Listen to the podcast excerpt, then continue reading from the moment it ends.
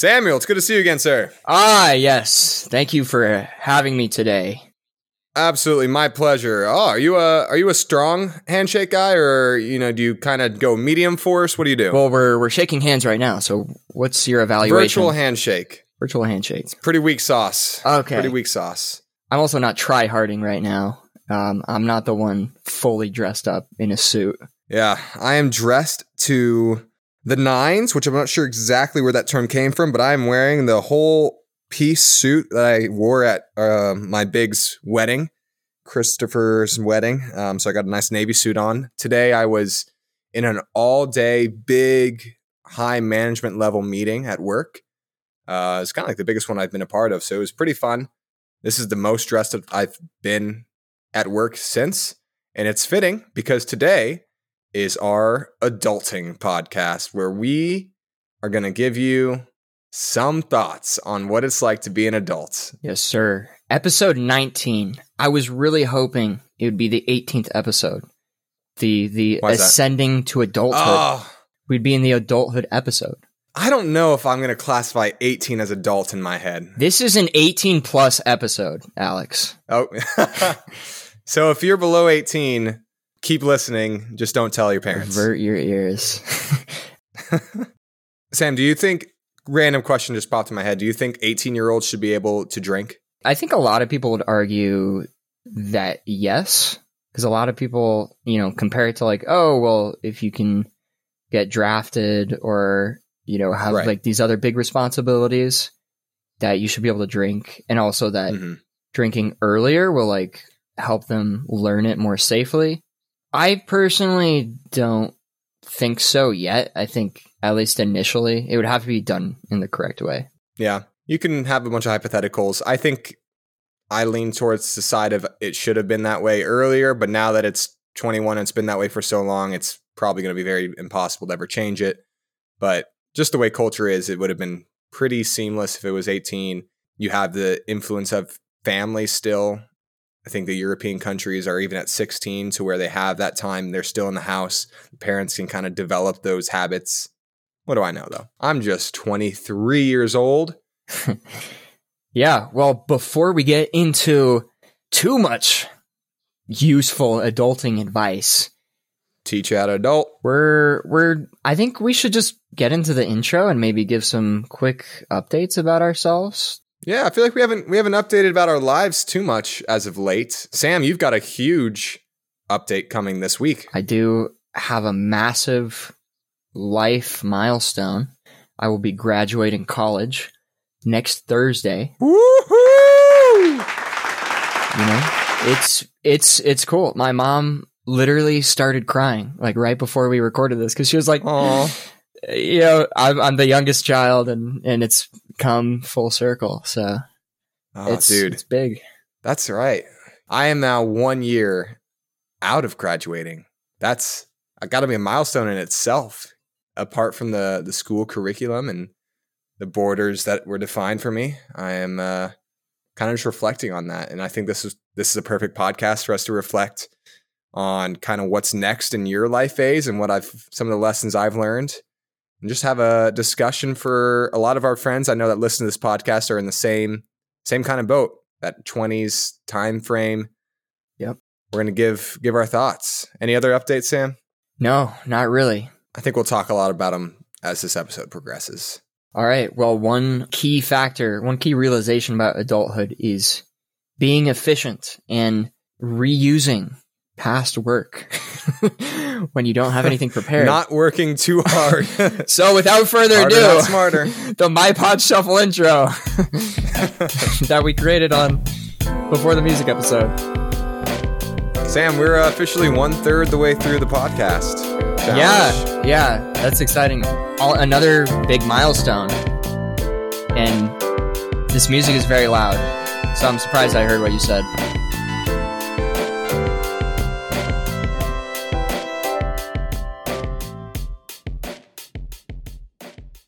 Alrighty. So, what I've got going on for this episode is a few segments about adults and what it's like in the real life. So, we're going to talk about some of these topics. We're going to talk about the differences between college and schooling and the transition to the real world, quote unquote. Yeah. We'll talk about job culture, friends and social lives, uh, maybe even touch on some things about money, which is big stressor, obviously. Yep. For so many of us, but I think we start uh, at the beginning. You said you were graduating college, Sam. What what are you most excited for now that you're about to take your last finals?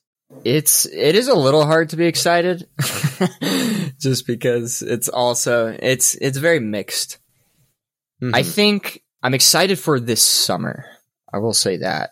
I mean, that's not really doesn't necessarily fully relate, but I, I do have a lot of cool things coming up in the summer. Um, so I'll, I'll be excited to have like more time to do stuff. In terms of like a job, I don't have something lined up, which is so I, I will have more free time for right. at least a little bit because it'll be Yeah. like I'm no longer having to worry about what my next class load is going to be, like Mhm. registering for classes and all that. And You'll have maybe the freest times of your life. I remember my last summer saying that is weird, knowing that I'm going to work through this entire summer of 2023. It was very freeing. I didn't have any responsibilities. I knew I started work in August, so I took a lot of time off to myself uh, with family, with Leslie. Did a lot of vacation around. Was in Europe, so it was a great kind of send off from adolescence, young adulthood into a new adulthood. yeah, yeah, just traveling as much as possible. Yeah, Yeah, get out of there because it gets a lot harder. Lesson I'm going to try and count how many lessons or pieces of advice I have, but number one is travel when you get the chance to. This is a piece of advice Leslie and I really follow is you know, your opportunities to travel really most likely for most people go down as you get older. You know, have more responsibilities, less time to do that. So if you can get out and you have that opportunity, give it your best shot. It doesn't have to be across the country, even it could be just new places. Go on a drive, go on a run, go somewhere. yeah. Number one. Especially once you have kids, you're Yeah. essentially locked in. it's like no one ever travels after that. Quarantined in the house. Yep. Which we'll talk about next week. We will. But back to it. Uh, so you said you don't have a job yet lined up. What I'm guessing that's one of these things. but what are you most nervous about? What's kind of those looking over the cliff after college?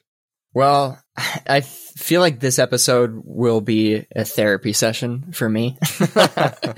um, I'm wearing the right attire. exactly. So, yeah, there are different reasons. I mean, partially, there is absolutely a laziness factor of I should have, you know, gone to more career fairs and done more networking and had something lined up and tried to get more internships.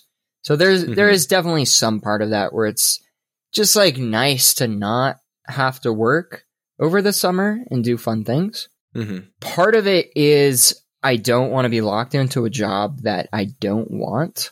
Yeah. I mean, it's very common nowadays to kind of jump around jobs and stuff, but Sure. I think for me, like, I see myself at a job for like one to two years minimum, probably if I were to go somewhere. It's like if I feel like I would go somewhere for less, then why even try to get the Mhm. job, I guess. So that's Sure. part of it. I I want a job that aligns with like what I want to do long term, which is, you know, game design of all sorts. And it's just like I can go for jobs in those fields but it's also like you know i gotta like slap myself a little bit because it's something that i could have you know set myself up more for earlier Mhm. just knowing that like throughout pretty much all of college that that's what i would want to do long term this is another kind of life comes at you fast kind of thing sometimes you just have to suck it up and get a job for a little bit sure. before you can move to what you really want to do. That's kind of what it's looking like for me right now. And you know, I have a little more time left, but you know, the graduation is next week, so it is really tempting to look at that milestone and you know just want to jump right into the next thing or see a natural progression of all the all the labor that you did in the college years even before that in high school and you know that's going to lead up to something but you don't know exactly when that timeline is and i would say that most people And a lot of our friends would resonate with exactly how you're feeling. Even me, who had that, you know, kind of quote unquote dream job right out of college, you're still approaching this with the looking back and saying, man, what if I made a few different choices, especially like career fairs or internships? Like maybe I would have gotten something different, or maybe, you know, there's a lot of these things bouncing on in heads. Um, but my comfort to you is that it, it'll it'll work out. It'll figure out. I think, yeah, you've you've made the you've made the right foundation foundation choices and setting yourself up with degrees and now it's just continuing on and not seeing this milestone as the end, but maybe as like a new start. Hmm. Another thing you mentioned was the idea of wanting to be a job for one to two years at least for a start. Also, something I think is common because that's the exact mindset I had going into the job I have now. Moving out of state, going out trying a completely new thing in Alabama, was a stretch. And I said, you know, if I'm only going to be here six months, it's not worth it. So I, I really want to commit at least one or two years there. Yeah. And the second life lesson I've learned is that do you know what the the three month itch is, Sam? Kind of, but you should explain it. I'll explain it to you. So in relationships, that's where it's most used. It's when like a guy starts casually talking to a girl and they'd go on for three months, and at the three months mark, the boy or whoever in the relationship, both people, hit this mark of like, okay, is this going to be a committed thing or am I just going to drop it and move on? And I think it applies to working too, because three months, when I hit the three month mark at my job, that's kind of the time where you learn all this new things. It's really exciting. It's a new industry, but you kind of finally start to set a little bit into your responsibility Mhm. and you figure out is this something I really want to do or not? And did a little research, and it looks like a lot of, you know, the younger generation in the workforce kind of hits this three month mark, says, oh, I don't really like it, but I'm going to push through a little bit longer. And then eventually they're gone before a year ends. And that's very common for all this job hopping. Yeah. I think the reason the reason I have like the one to two years in my mind is just for resume reasons, which might Mhm. not be the best reason, especially if the work that I do afterwards doesn't depend as much as having experience in like past qualifications. Mhm. But it's just it just feels like anything less than a year is just so short to be at a job. Like it's so new. Like certain jobs just take years and like years and years Sure. to master. So I think that's probably Yeah. the reason I have the number in my head, regardless of of you know whether or not it's like a good thing. I agree. Looking at it and talking to my mentor at work, especially, he'll say, you know, you really don't know what you're doing until you have that one year at a job under your belt. Then you're actually useful. And Yeah. me Yeah. being the kind of naive person at the start of the job was thinking, oh, at three months, I got this. Like I'm, I'm settled in. I'm actually contributing. And that might be partly true, but as you continue to be there longer, you don't really see that full scope of your resume building until you get to that point. So, yeah, I definitely agree. It takes that time. However, I'll argue that in college, even in high school, we're fed this idea that we can master something in a semester time frame. And I think that's maybe what is kind of happening in the job industry. We're thinking in the mindset of college and, you know, I've been doing this this long and usually in college I mm-hmm. only do it for 6 months and that's not even full time. So, it's a it's an adjustment. Yeah, because the idea of staying somewhere, it's crazy when you just hear people talk about, oh, I got just like this 20 or 30 year award at work or something. No, those those people that have those giant awards, my dad is one of them. He was at the same company for 40 years. That's just to me is awesome of dedication and time. And when you hear him talk about his industry and his job, you can tell there's so much expertise that no one will ever get to. Like he's the only person that can understand this subject to this level. Yeah, I think part of it, the reason for the shift nowadays is that jobs are both like more flexible and just Mhm. like the type of jobs that people are able to work it's easier to do like a couple of side gigs in Mhm. addition to something part time. There are just way more combinations than just the traditional Exactly. just work somewhere that you get hired at and you know try your best and eventually move up it's like Mhm. that's not you know that model Yeah. just doesn't exist anymore nowadays Sure. It's a very individ- individualistic model now. Not that it wasn't back then, but, you know, 20, 30 years ago, there were companies that had incredible benefits that if you stayed at that company and you, you know, you signed certain documents, you put in- certain money into the stock option or these little decisions in your 401k made dividends if you stayed long term. And now it's just shifted, a lot of laws, a lot of different things like that. yeah and even just with people starting their own companies i mean sophie hmm sophia's Yeah. designs And it's so much easier now with yeah online. yeah You can do that with a little less effort. They're still putting 100% into it, but yeah it doesn't take the same amount of time and and resources to do that. yeah less less random factors and a lot Mhm. of way more accessible tools for people I wanted to go back to your point about a resume and building your resume. I think that's a, a thing a lot of people think about when going and applying to jobs. It's kind of the first thing on the list is, Mhm. you know, what does my resume say? And something I've learned on the other side of college and looking at my college resume now a year out of school, I can say that my resume, whew, it was not great. Looking back on it, I was pretty disappointed in what I turned in yeah to a lot of companies. Um, and that's one of those retrospective things. I did not go to, I went to maybe one or two resume fairs to get it edited. And they, they helped, but I think spending a lot more time on your resume, making it the best it can be, whether that's looks or even, you know, just shifting the verbiage of what you're doing in school Mm. and out of school is crucial. So that's my second point of advice is spend more time on your resume actually really diving deep into it because I think it matters more. Also, side note on the same point, a cover letter, I know it sucks. I hate writing cover letters. I don't know why. It's like one last thing to do on an application. yeah Do it. Put some time into it. Especially if you're passionate about a job. It goes a long way.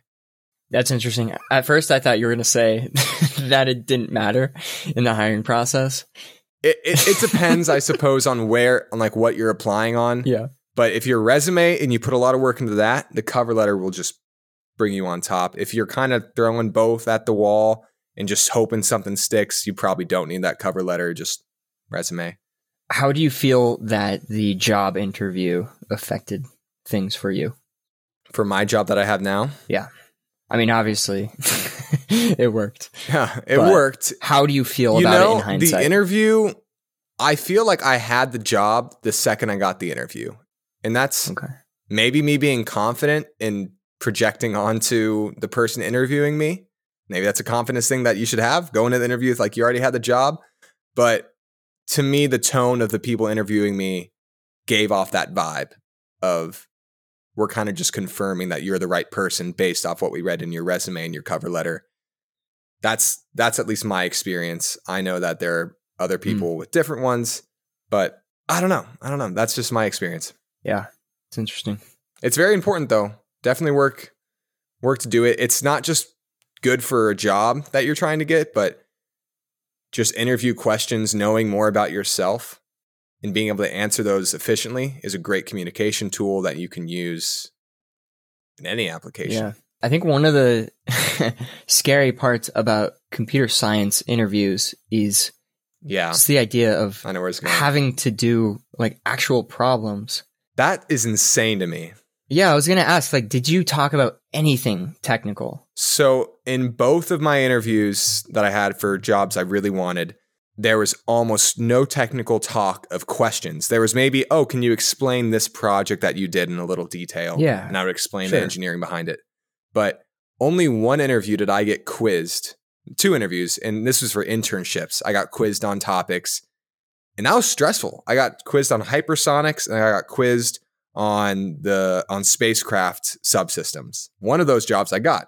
So I must have passed that test, but that is stressful and scary. And for computer science, I know our friend Krishna did a like an Apple, was it Apple interview? It was some some computer science interview process where he just got grilled with questions and Yeah. I don't know. That test format kind of freaks me out. His amount of stress of when he was talking about, oh, I've just been grinding coding problems to prepare for these interviews. it's like, Oh, and they, like, I don't know how true this is, but they also say sometimes they'll give you something they know that you're not going to be able to solve just so they see how, how you work through hard problems. And and that's How to deal with that's probably a good thing. They're going to get good candidates that way. yeah. Oh, it's just uh, computer science is a is a special place, I suppose. Yeah. So just another another thing on the list of worries. I gotta gotta do my resume. I gotta do my cover letter. I gotta grind on these uh, problem websites, practicing for those. So not the most fun to look forward to. You got this, Sam. Thank you. You got this. So it was it was interesting because also uh, our friend Coach here reminded me of this because I saw him on Monday. Just in terms of how a job will like affect you, my impression is that you like you're the same person. You know, it feels really scary, but in the end, you're the same person. But I am like curious looking back, like what things have changed and like hmm. what things that you miss or wish you could have done like before getting the job. Yeah. From from college specifically, two things I I miss a little is one of the community that you built there. You know, you have all these friends, you have these communities that you contribute a lot to, and you're expected to just drop it all and start anew. Most cases.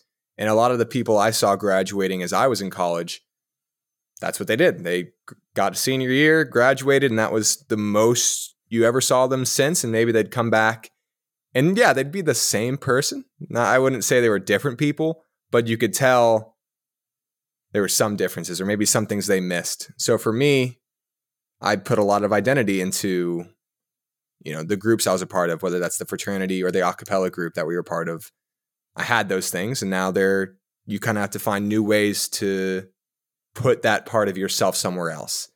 And so I'm still on that journey. And that's the second thing I miss is the structure and timing of college. Hmm. You're you have that free time or more of that flexibility between classes to choose your path. And now you kind of have that less time. You have that nine to five, at least I do. And then you have those hours at night and a weekends that can kind of be kind of crazy when you're an adult. Mm-hmm. So I miss those two things and I miss moving around. That's probably the probably a good transition into talking about my job or jobs in general. Yeah. I'm in a at a desk job. Would I had said that when I was younger? Maybe not, but a lot of people end up there. So I miss moving around. I miss like getting up every hour, walking to class, seeing friends, having lunch. Now it's a lot of time sitting down. It can hmm be tough. Yeah. Do you do you get like breaks? Like what do breaks and lunch look like for you? So I get a 30 minute lunch. You can choose to go off unpaid or you can stay at your desk and eat lunch and Mhm. you know work your time that way. But they encourage you or at least on my computer every hour a little notification pops up saying you need to take a little break. And most of the time I'm working, I'm, I ignore it. But it's dude, my body is is aching sometimes just sitting at that desk all the time. It is a standing desk though, so I Yeah. you know, I can press the button. It goes bzzz up, and I stand for like 20 minutes, and then I get tired, so I sit down. yeah. And that's that's kind of the amount of exercise. I walk around the building maybe once or twice a day. But dude, I'll tell you, I need to stretch now. I didn't used to need to stretch. That's I'm that's when you know. Yeah. That's number number 3. When you're an adult, stretch your body more often. Yeah. Because if you don't, you will you will hurt something. And I have hurt little things here and there. I talk to Coachy and I talk to friends like Dimmy, and we're saying like, yeah, like I, I never got hurt like this. And just walking down some stairs, I twist my knee because I didn't warm it up. So I'm 23. This shouldn't be happening this early. So stretch, oh, stretch. Oh. I was a, you know, I played goalie for 12 years yeah. and I had incredible flexibility, could touch my toes with that with ease. Didn't play for a while. Went to go touch my toes about six months into the job. Couldn't even come close. Yeah. I lost 50% of my flexibility. Hmm. Well, I feel like it's good then to hear from the fitness episode your your exercise habits are at least fairly decent outside of work. Th- They have increased since halfway. Yeah. The first six months, I was not doing a lot of exercise. And now I've been maybe overdoing it on the other side, but Mm. I'm trying to stay active. Yeah. Do you think that the structure of the job, like same structure every day, makes time feel like it goes past faster? Like, are you just, you know, sitting there just not thinking about things, just trying to get through the day, and all of a sudden you're not thinking about time anymore and things just fly by? It, it, it depends. Uh, that's kind of my answer for a lot of these. The mornings, I will say, often go by very quick. In my in my job, I get up, you know, at seven there till noon. The, until lunch goes by quick. I'm always at my desk. It goes Yeah. efficiently. I get all my work done. It's after lunch and when I'm sitting there with food. You know, when you're in that after afternoon class too, it's the same thing. You get tired. So that structure, the lat later half can feel pretty long. But overall, it depends on how busy you are that day, what amount of pressure, responsibility you have. Most days seem pretty normal, though. Although the whole larger time scale of a year already going by seems like it went by fast, but I say that for every year of my life. It's like, oh, this year went by fast. Yeah. You know, does time really get faster as you get older? Maybe a little bit. Maybe it'll continue to get faster, but Mhm. as of right now, it seems pretty standard. Yeah. It's a really annoying paradox because everything happens in the worst case. Like the boring things go by really slow and then it, then you you know look at the year that's passed and you're like I regret not doing all these things. And so time goes by really fast when you don't want it to and it goes by really slow when you don't want it to. Yeah. Just like this podcast. We're uh, a year, a third through it. Has it felt fast for you? It didn't feel fast at first. Right. Like now that we're episode i would say it felt long between like episodes 8 and 10 roughly around there and Hmm. now that we've passed like a third and are closing in on halfway it feels and i think once we hit halfway i think it's going to go by a lot faster yeah, you you get used to it, and I feel the same way for my job. I feel like Yeah. the first three weeks were long. They were exciting. They were fun. You know, new things. But weeks ten to fifty-two have just gotten faster and faster, and the weeks go by. hmm yeah You your brain develops those patterns. yeah do you have uh, any more any more job advice for me oh wise one Oh, I have. I do have. This is advice number four. I got a good one. Okay. This is some. I've I've been journaling a little bit. wow Um, I wish I was doing more, but I did have a section in my journal where I wrote like top things I've learned from a job, top things I've learned since moving. Yeah. We can hit on some of these, but one of them, you've heard this a lot, the importance of a first impression at a job. This is one I wish people harped on a little more for me when I started um, working. And this isn't first impressions of your work ethic because I took it very seriously. I got to work. I was grinding. I was trying to make a difference. I was trying to learn everything very fast. So I think I did a good job there in showing people my capability of a first impression. hmm But I'm a very social person, or at least I feel like I am an extrovert. Although at my job, I think I did a subpar subpar of making those first connections. Mm. And maybe that's more of the the advice is at the beginning, if you're new to a job, use that role that you have as the new guy as much as you can. Hmm. Don't think, don't act like you have it all together like I did for a little bit of it. Go into it saying, I don't know anything. Let me let me get to know everyone and get to know what everyone does and kind of be that new kid on the block that doesn't know anything for a little bit. Yeah. That way you can kind of get this nurturing from other people. Cause it, it's at least in my in my office where everything's very busy, you know, most jobs I think are busy. They're not going to necessarily seek you out, but they're usually nice. And if you're at a decent job, they'll be nice people that are willing to help you out. Hmm. Yeah, I'm. I I do need this advice. I feel like I'm not great at first impressions, and I almost intentionally like don't try to make a good first impression. you try to make a bad first impression on the on the first day on job. Yeah, no. Start flipping tables. I don't know. It's hard though because I I definitely had I haven't had that new guy experience too much. I mean, because my first job at the escape room, there were not a lot of people, and then I was there for three years, and hmm th- it was a really good environment. Like I'm happy with, I'm really happy with the connections I made, but it definitely Mhm. wasn't based on first impressions. I don't think. I, I will say that larger companies, that's where it's more important. Yeah, The smaller Mhm. companies, you're surrounded by the people every day. You're not going to have a choice of you know, exactly. them. Like you have to intentionally, because at big companies, everybody's just there. You know, Mm-hmm. a lot of people aren't trying to make friends. They're No, they're there for whatever reason. so you have to be if you want to see things get done, you got to do it yourself. exactly. And in my job, where everything's closed down, you're in a cubicle, you can't really see anyone unless you get out of your Yeah. cube. Yeah. it's it's crucial because my team there's a team of about six of us that are really pretty close together i love my team i have maybe the best team that i could have on this program and we get along well we do great things um, even if it's not the job that i thought i was getting or the job i wanted i have a great team but it took three months maybe even like five or six months for us to all kind of approach each other and get out of our comfort zone and say, hey, this is my name. What do you do here?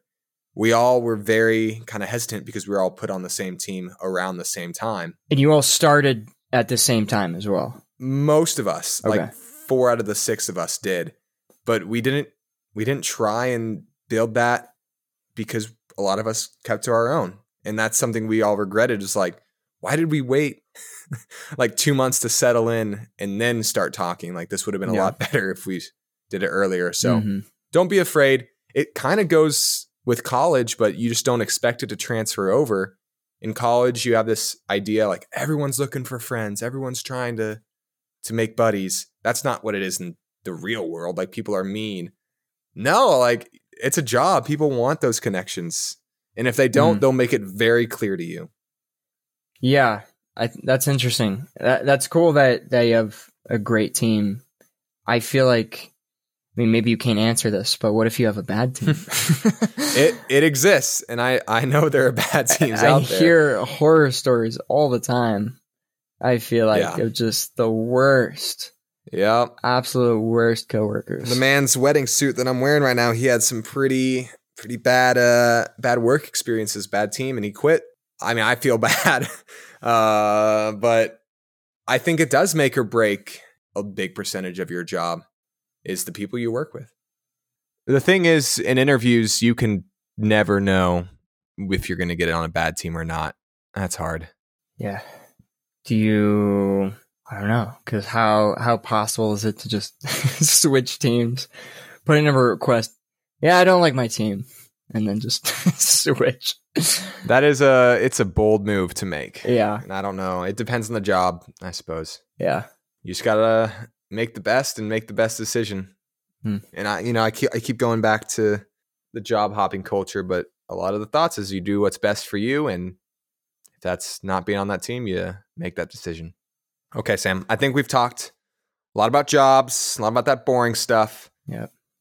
I think we need to talk about social life as an adult, which is a really no, difficult thing to navigate. No, I'm a loner. no, I don't. alone. I don't want to talk to you about social life. Is that is that ironic? I don't, It actually don't makes sense. if ironic is the word. I think it makes perfect sense. I will say my motive in this segment is I did some Google research of like the hardest things about being adults. And pretty much the first thing on all the lists were quote, as an adult, I don't know how to make friends. Hmm. Which is I mean, it's crazy to think about. But now that I'm here, I can see their point. So Sam, why do you think it's hard for people to make adults? why do you think it's hard for people to make adults as friends? To make friends as adults. That's the what I was looking for. Third time's the charm. Well, you have 13 years of basically forced socialization, unless you're homeschooled, yeah. where you're interacting with a lot of people. And probably everyone's doing at least some amount of extracurriculars. And everyone's pretty much the same age. Exactly. Exactly. And so once you graduate, you know, you just meet in your job, you probably meet a bunch of different people not your age, maybe some people your Mhm. age. And then, you know, it's not like your job is providing extracurriculars for you anymore. So Mhm. it's a lot more active on your part. So it's just easier for a lot of people to not do those things and not meet people. Very much agree. Now with remote work becoming more of a thing too, a lot of people in COVID kind of saw the same thing. When they had their remote, they got more lonely, they got more reclusive, focus on their TV, their social media, and they unplugged from the world. And that was all you saw of them. Yeah. In the adult world, you have even more freedom to say no and just stay at home. Yeah. Cause you're an adult and you can make your own choices. Yeah, pretty much. your mom can't Even- force you to go to choir practice go, anymore. go hang out with Joey down the street. No, can't. yeah. Can't do that. I even felt that temptation my first time. I mean, given I was in a new state, a lot of new factors, I wanted to stay home sometimes. And that's good. It's good sometimes to recluse back, reflect, spend some alone time. But that social life is is crucial to how we function as humans. Yeah. I will say, just as a side benefit, growing up in church, I think churches Mhm. do, not all churches, but a lot of churches do well with having programs for every age, something Yep. to get involved in. Yep. And I, th- I mean, it's a different issue, you know, going from the transition to like youth group to the main Sunday service is definitely a jump.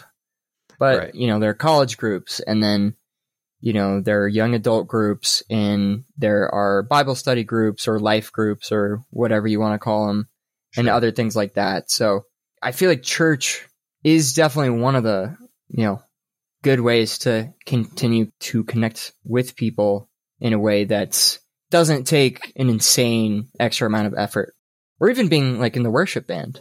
Like that's, Yeah. that's a super practical way you can get involved in a church and like meet people in a way Mhm. that's slightly different. Yeah, I, I'd say church, volunteering, things like that. Doesn't even have to be with the church, but other organizations that exist for that very purpose of getting like minded people together. There's even apps now that exist. I think there's still work to be done on a lot of them. I tried them out, didn't really have much success, but of niche groups of extracurricular adult activities. Maybe that'll continue to be a thing.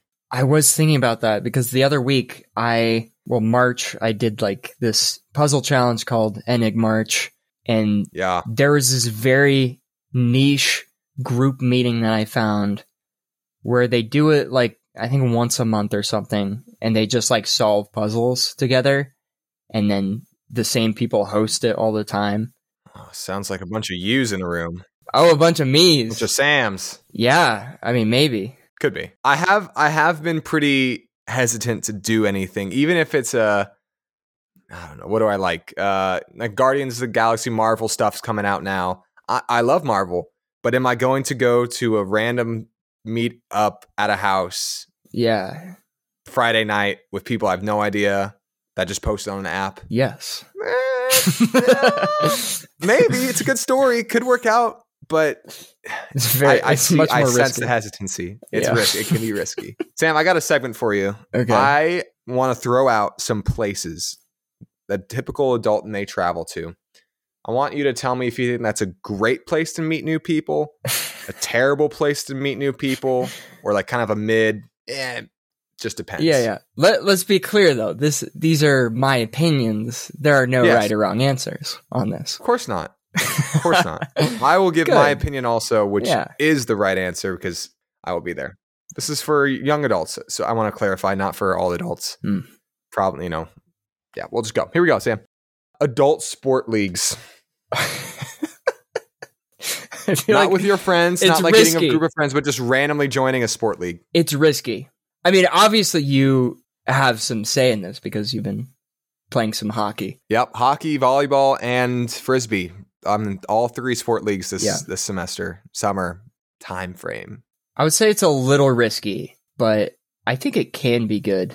I mean, I think for me, like an indoor soccer league could be good. What's risky? What's risky about it? You know, it just all sorts of people. Could just be anybody. Could be some hooligans. Could be some crazy people. Hmm. I don't know. I feel like if you're going to join a, a organized sports league, you're kind of narrowing down the pool a little bit. Yeah. I, for myself personally as well, I never connected that much with, with my soccer teams. Right. And I think that's more just a personality stereotype Mhm. for myself was kind of the reason for that. So maybe that's a little Right. bit of the hesitancy is, okay. you know, Just working through some therapy. Not always like a big fan of of sports teams culture. Although that's Right. more, you know, I mean, adult sport leagues are very different. It's not Yeah. a bunch of You don't have that same Kids. competitive, fiery, even the yeah, the kid testosterone mess going on. I think in most of the leagues I've been in, it's been very friendly. Everyone's been very kind. It is competitive because you know people want to win. yeah, but in my experience, it's I'd say I wouldn't say risky, but it's hit or miss. You'll either connect with someone and you'll find all these connections that just line up, or it'll be someone that just likes the sport and that's one thing you can share, and that's all that will ever be. yeah, That's my thoughts on it. Hmm. I will say that the rock climbing gym and smaller activities like that, I found good success on. Hmm. So next one, uh, just the gym, the gym in general. Is that a good place, bad place? general gym. We, we had our fitness podcast last week. yeah, I mean, we talked about this a little bit. Obviously, you're not gonna find the person you're gonna marry at the gym. You're not going to find your what was it? What was your your swole mommy? Muscle mommy. That's it. Muscle muscle mommy. I need somebody to carry me everywhere and cradle me in her arms and yeah, just deadlift me all the time. yeah, I agree. We uh we went over last time. Everyone's got their headphones in on the gym. Likely not going to find someone unless you're very outgoing and have that personality. Yeah. Maybe like certain niches, like maybe if you go to like a yoga class at the gym every once in a Sure. while. Mhm. Again, not a pickup spot. I feel like if you're the only dude showing up to like these all girl yoga sh- sessions, that's it's a little cringe. Not a little cringe, it's a lot cringe. But certain fitness classes like that, I think, right. you know, people are wanting to engage with a group a little bit more. Okay. Yeah. Sam, do you have any any places you want to throw out? Okay, I have a scenario for you. If so, escape rooms, the way you book a lot of the time, Oh, yes. I know is that you're paired with random people if you don't reserve every spot. I've never been paired with a random person at an escape room. Never. So if I were to by myself go join a random group and just Yeah. intrude, does that work? No, I I think it's a terrible idea, but in in theory, I love the idea because Yeah. how fun would it? Here's the thing: I know when I'm reserving an escape room with my friend or my girlfriend, we want to do it alone. Okay, we've made that decision, but these escape rooms need to have an option of this is a random experience. Like if you sign up for this one, you will get paired. Yeah. with random people. Yep. I would absolutely sign up for that in a heartbeat because you're guaranteed one hour. It's like speed dating, but with your brain. It's like it's like the the single person line at Waterworld for the Mile High Flyer. You know what I'm talking about? yeah, for for audience that doesn't know, this is a very intimate like water slide where it has four people and you're all putting your feet in front of each other, holding on with your arms, and there's a single rider line that goes with like you know three three siblings, and you'll have this old guy say, "I'm going to join the last one." it sits right in the back. He and- sits at the front and flips the whole Sit- thing over. Just yeah. So I think it's a good idea. I think it'd be fun, but also yeah. it is a risk. it's like it is a hit or miss though when Yep. because just from my observation of people realizing that they're being paired with random people half the time they're both chill and they get along pretty well but then half the time yeah it's like a couple and then some like really loud teenagers and obviously they just hate the whole experience so yeah. it's definitely a hit or miss. Like I have been thrown into that just when new rooms come out. I just have to, you know, play the new rooms at the escape room. So I, I Mhm. have done that with with some randoms, and it's been fun. I mean, you know, it's Some it's pretty hard to in one hour become friends with all those people, and like you know, Yeah, I don't think you'd become friends. You can't. I wouldn't approach it like that. I would Yeah. approach it very strategically, and I think it's a cool social experiment where who takes charge, who takes the lead. Yeah. How do you figure that out? There's a lot of movies about that kind of social experiment. So it sounds cool in theory. In real life, people are weird. They don't always mesh. You're not going to have one of every type. You're going to have a lot of clashing, Yeah. and you're probably not going to get out of the room, and you're going to be sad. so I Yeah. kind of talked myself out of it. Yeah, yeah, definitely, that's definitely under the niche category. Yeah, what what other ones For the for the sake of time, I, I have three more that I wrote down. I'll start from the bad and work my way up. So number one, this is probably controversial for some people, but the logic is there. The bar slash the club, hmm you're it's not going to be successful most of the time. The club especially, it's so loud. Unless you're there for picking up people, you're you're not going to have much success. In the bar, most people also have friends. You have to be very very social or just happen to be there at the same time. Someone else happens to be there looking for someone to talk to.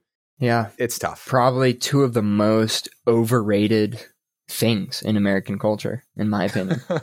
Bars and clubs. Just the only reason they exist are because of this segment that we're talking about is they don't have anything else to do. They have no other interests or hobbies. So they get hmm. drunk and talk to random people in a very crowded, sweaty room. Anyway, sorry. Sorry. Whoa, I got a little whoa. little aggressive there. You tell that I don't that I'm not the yeah, most. not taking you to a bar anytime soon. Um I just Take uh, you yeah. to a tea house. so I many guess. better things. Yeah. Okay, okay. Neighbors. Neighbors, you read my mind, or you read my outline. I read your script, your outlined line. Oh, outlined, clever. Uh, neighbors. Uh, my next door neighbor is fantastic, and we just happen to talk to each other. We get along fine. Great friend. Yeah. Also, have neighbors that listen to weird whale sounds in the middle of the night and kind of freak me out. Okay. Just, I Sure. just don't know. But I would advocate. Number advice. I think this is five. Just try and reach out to the people around you. Say hi. Try to make one conversation. You'll get a first impression, and usually those are pretty correct. Oh, for sure. I was lucky to be born, I guess, early enough in the generation to where, you know, people talked with their neighbors a lot. And we Mm-hmm. were very close with like two out of three of our neighbors and and friends with with the third set still for a long time and just hanging out with them a lot and just being really connected. It's decreasing now, right? I would say so. I, I feel like that's just the impression Mm-hmm. that I get is people aren't quite not not necessarily friendly, but they're not as open to unsolicited visits or chats or whatever. People are Right. okay with being in their own bubble, which I get that. I get that, but I, I think if done right, neighbors can be very valuable. This kind of goes back to my previous advice of first impressions. When you're moving into a place, that is the, it seems to me, the only time it's acceptable at all to approach your neighbor's door. Because if Yeah. I went to Yeah. a neighbor's now and just knock, hi, I'm Alex, I live downstairs, Yeah. seems like what do you what what intention do you have? Why are you Yeah. doing this now? I'm not turning down my whale noises if that's what you're here for. When you're new, it's like, oh, I'm new. Hi, I just moved in. Okay, whatever. Nice. That's that's the worst thing that could happen. Maybe they're a murderer and they see you that you're alone, but for the most part, you're gonna Yeah, that's the worst. Yeah. There's uh, one last, uh, it's kind of a two parter, but what I found at our age, maybe the best place to meet people is at concerts. Now, I, growing up, did not go to many concerts almost ever. Never went to live, I'm like maybe two or three Red Rocks concerts with my family or with Dimmy. But since moving to Huntsville, I've been to more concerts, probably four times more than it had been before. And not that I've met a lot of people. I there's one cool story where I met, you know, four people that knew a friend of a friend at a concert. But there are so many young adults going to these concerts. Like it's mm. insane. It feels like I'm in college again going to see a concert of a certain band that usually appeals to that audience. You don't want to go to a a Who concert or a old flogging Molly concert like I did. You'll you'll see different generations, but going to those youthful concerts, it's a it's a pretty cool place. Yeah. If you want to meet people in their 20s, do not go to a Bruce Springsteen concert. yeah, you didn't see many of those, did you? Yeah. I'm not fully convinced on concerts. Okay. What, what's what's the what's holding you back? Well, it's just usually I'll go with somebody. Like Right. it it's very rare to where I'll like an artist enough to want to like from the few concerts that I do go to that I would go on my own no matter what. Right. So it just That's that's true. it feels like the branching off and meeting other people is kind of like stinted if you go with somebody. Hmm. It it can be. I I met these people going alone to the concerts. That Yeah. maybe helped. I felt like I needed to talk to someone. But if you're going Yeah. with a friend that with the intention of meeting new people, I would say going to a concert's kind of that level above going to a bar or a club because you know if you're both at a club, you're there for you know the experience, whatever. If you're there at a concert, you already know likely that you share a music taste, and that can kind of be a start of a conversation Yeah. It's true. It's true. but I, I will say that I will say that my music taste or my listening to music has increased drastically Hmm. since being at a desk job, which I think has helped me find more artists that I want to listen to, more concerts. Hmm, okay. Well, those are some ideas for everyone Some ideas. to go and meet people, including myself. I, I did want to add one last thing, one last piece of advice for the friend segment is for the other side of the gambit where you already have a good friend group and you're established. This is kind of a personal experience. You know, there's one side of people looking for friends who have no friends, kind of lonely, can be really tough. If you do have that friend group, advice number six, if you have an established group, be on the lookout for those new people that come into town especially in your your young 20s because me as a new hmm. person in Alabama you know I was constantly looking for friends and people to hang out with and it's not easy even when you're extroverted and you are trying to make these conversations most of the time it only results in a one one or two minute conversation you hit it off maybe you get each other's number then you go your separate ways and at best you see them once a week at a shared shared interest at best so my advice is if you have that friend group and you see that new person, you make that new connection, actually do follow up, invite them to things. Don't you don't have to overcommit and invite them to everything, but you know, send one more text saying, "Oh, you know, I thought of this person," and just to try and get them connected, even if you didn't make the closest connection with them, because odds are you have a friend who is a friend of a friend that they can connect with. And I've been so appreciative of friends that I've met here Brian, Jared, Rob, Justin, all those people um, I've met all usually met me and then invited me to something a few weeks later. And that's when the actual friendship begun.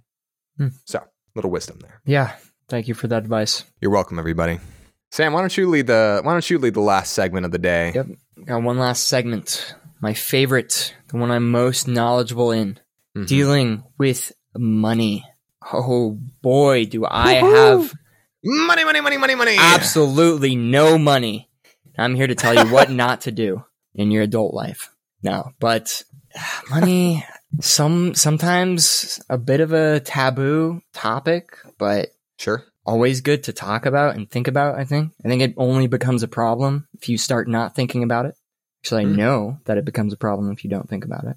And you're you know, I'm I'm not gonna reveal any numbers, but you're you're raking in a little bit, at least. You know, getting some dough. some of the big getting bucks. some dough in the in the bank. How would you say like your money management has changed from just working like college jobs and stuff like that to having to manage more finances, but also having to pay for more stuff? Let me just say that the amount of money that you have, unless you're ridiculously rich, you your money always fills the need or the wants that you have. I see. So yeah, no, the I more know money exactly. you have, Yeah. the more you're gonna spend it. You know, when I was in college, like grinding on DoorDash and Instacart to to stay, you know, to pay for meals, I I made it, and now that I had more money, you find more things, or it just happens that way. Especially when you're not thinking about it and planning about it. Yeah. And for the first three four months, I really wasn't thinking about it because I had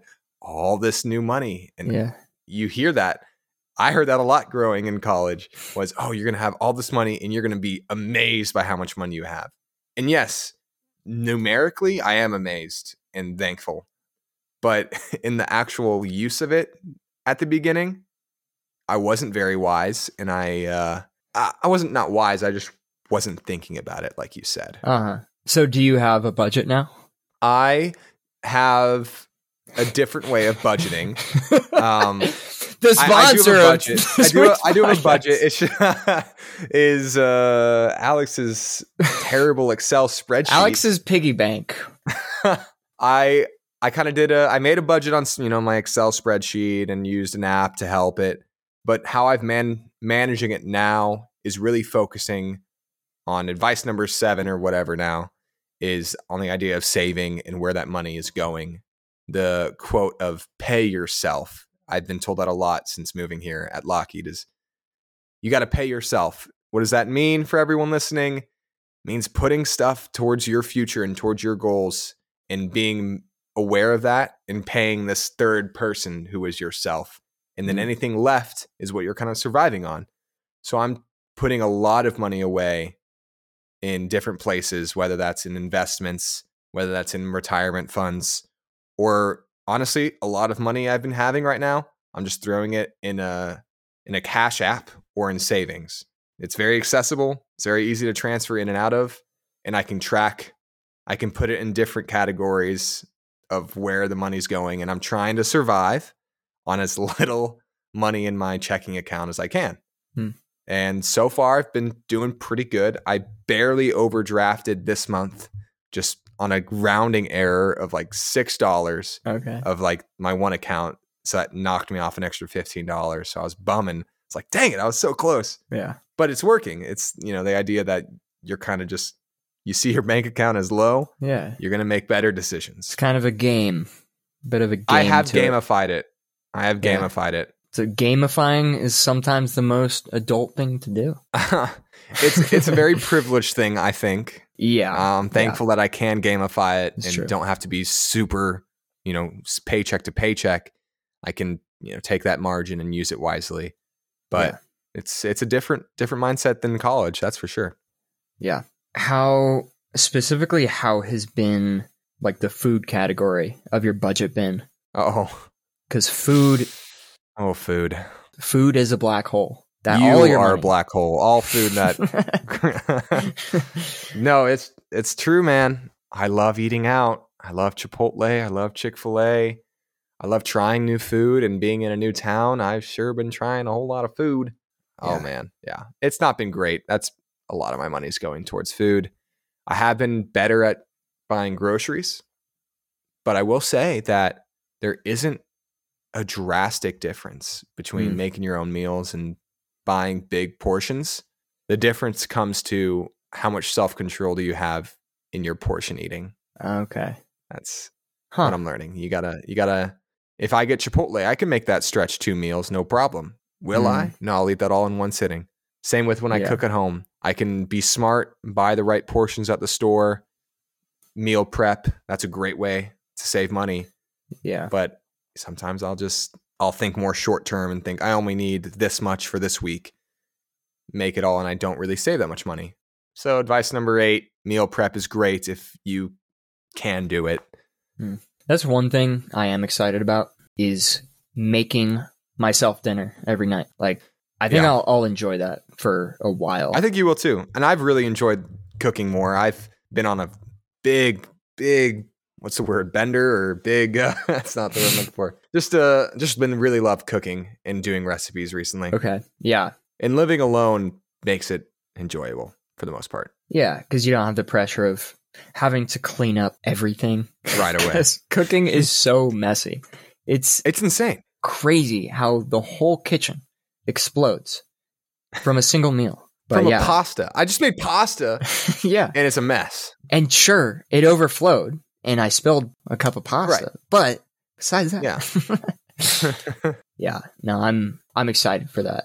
That's I, that's Yeah. probably the main thing because we don't have super consistent like meals at my house right now. so I want to eat more and I want to eat things that are not Right. frozen and boxed and microwave. you did you did HelloFresh for you did like a free subscription or a discounted for a little bit. Did you like that? Yeah, well, yeah, when we were living together, I did like the discounted part. That was good. Mhm. It's it's a little tough because the minimum number of people is 2 that you can cook for. So I I wouldn't want to save it cuz I usually don't eat leftovers just cuz I you know, I know they're that's, not the, as that's good. what you gotta get over. You gotta get over it if you want to save that money. but I would so I just make my massive plate of like Yep. noodles or That's- whatever. That's it, dude. and uh, but when I'm cooking for myself, not HelloFresh, I think I'll be able to manage that more. Because yeah, Yeah. I, don't, I don't know. I, I want I want fresh meals, so I, I don't think I'm gonna meal prep. I will say, but dinners for myself, fresh off the off the pan, sounds so good. It's whatever It I want. There are moments of bliss. There are moments of oh, I messed up that recipe. This is terrible. I have to throw out everything. That's happened to me once, maybe twice. It's Yeah. tragic when you mess up a recipe. You, you know, you burn the steak or Mm, you mess up an ingredient, and the ratio's all off, and you yeah. throw a whole batch of potatoes in the trash. It's like ah, wasted. Okay. But- yeah. Yeah. Just be careful and know that might happen. Yep. Any other any other financial topics? I know we'll probably have a finance podcast later, so I don't I don't know if there's anything else really Yeah, pressing. just- we know I know we just had tax season, and a bunch of our friends work in taxes, stressing out for that. Oh yeah. I mean, that's another thing I'll eventually have to figure out because my dad's an accountant. So Ah, I go. never have to think about my taxes at all. And I don't really know what's happening. Hashtag blessed. So I will say I used TurboTax this year. I was Okay. a fan. Made it super easy. Okay. Sponsored, sponsored by TurboTax. Okay. It's real. It's not just uh Not just a commercial. they're not paid actors. They're actually not. Yeah, got a nice refund. It's been good. Sadly, I don't think I'm going to get a refund. I think I'll probably have to pay because I only did Instacart. So We'll see. I might have to pay, which is really sad. It's really that would sad. be really tragic. I hope not. But you mean when you pay, like, because you did your taxes, or you're going to do it next year? well, like I said, I don't know because my dad's doing them. Doing them or did them? I think he did them, but I don't know. I hope he did them. It's too late now. I know. I I think so. okay. That's what I'm saying, man. That's what I'm saying. I'm struggling out here. Don't be like me. Be- Grow up. Grow up, everybody. Yeah. No, I feel like I'm using a resource. I'm using an obvious resource. I, I ain't doing Yeah. I ain't doing that Use till I move out. can. Yeah, Smarter. Think smarter, not harder. exactly. Stay on your parents' insurance. yep. uh, I think I think that's I think we had a good discussion about adulthood, Sam. I agree. You know, with our limited knowledge of Yeah, my one year of actual experience. I will say as a closing thing to say, I absolutely hate the word adulting. Ooh, I think it embodies the exact opposite of adulthood. You know what I'm saying? You know what I'm saying though? yeah, it's very ch- very childish. It's used by people that do Who adults. want to take on responsibility. It's like I here's the thing: anyone that feels targeted by this, I and the same. I already exposed all my secrets and my stresses about adulthood. I'm not ready either. So maybe that's why I hate it, is because I know it applies to me. So, but anyway, that's my tangent. no, you're right though. I hate the you're right. word. I just hate saying it. I hate adulting too. I hate it Adulting. Yeah. Hate it. Yeah. The word. The word. actual Not action. not necessarily being a, It's an, an embodiment to be or not to be an adult. Yes.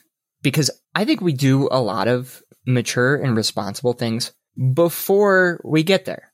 I hope that when we're 30, we don't say, How are you adulting these days? I hope by that Oh, time no. we are adults and we've mastered it. Yes. The the art of adulting. Ah, We one of us will have a published book. the title of the episode. Oh. Yep. Yep. That's the title.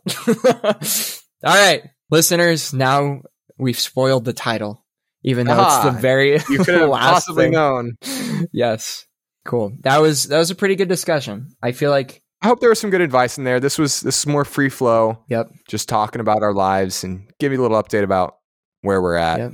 Sam, congratulations on your soon to be graduation from college. Thank It's you. a huge accomplishment. Yep. Yep. You know, still got uh like one final and I have a project right. due tonight. So so shufflers, shufflers, send your best best to Sam. yeah, guys, I I took time out of my day. I avoided responsibilities for this podcast. The anti-adulted. no, we'll we'll be good. We'll be good. We'll finish. Yep. Shufflers, hope hope this was helpful. That's all I got. Yeah. All right. Have fun adulting out there, guys. Don't be uh we'll all be there. you know, yeah, don't don't have too much fun. Don't do some. Don't do anything that I wouldn't do. Don't do drugs. Stay in school. Stay stay safe. Stay out of school. Stay safe. Well, Stay, unless you want to go get your master's or PhD, Yep. then go back to school. Connect with But- people. Connect. Pay your taxes, please. Pay yourself. Make good friends. Yes. Make good memories as well. Not too many. Some. What? I, yeah. Not not regretful memories. No regrets. No No regrets. regrets. I, hate believe that. in you I hate that almost as much as adulting. anyway, this concludes our episode. Thank you guys for bearing with us in this very adult themed, 18 plus, boring, but also interesting episode. We will see you guys next week. See ya, shufflers. Let's roll music.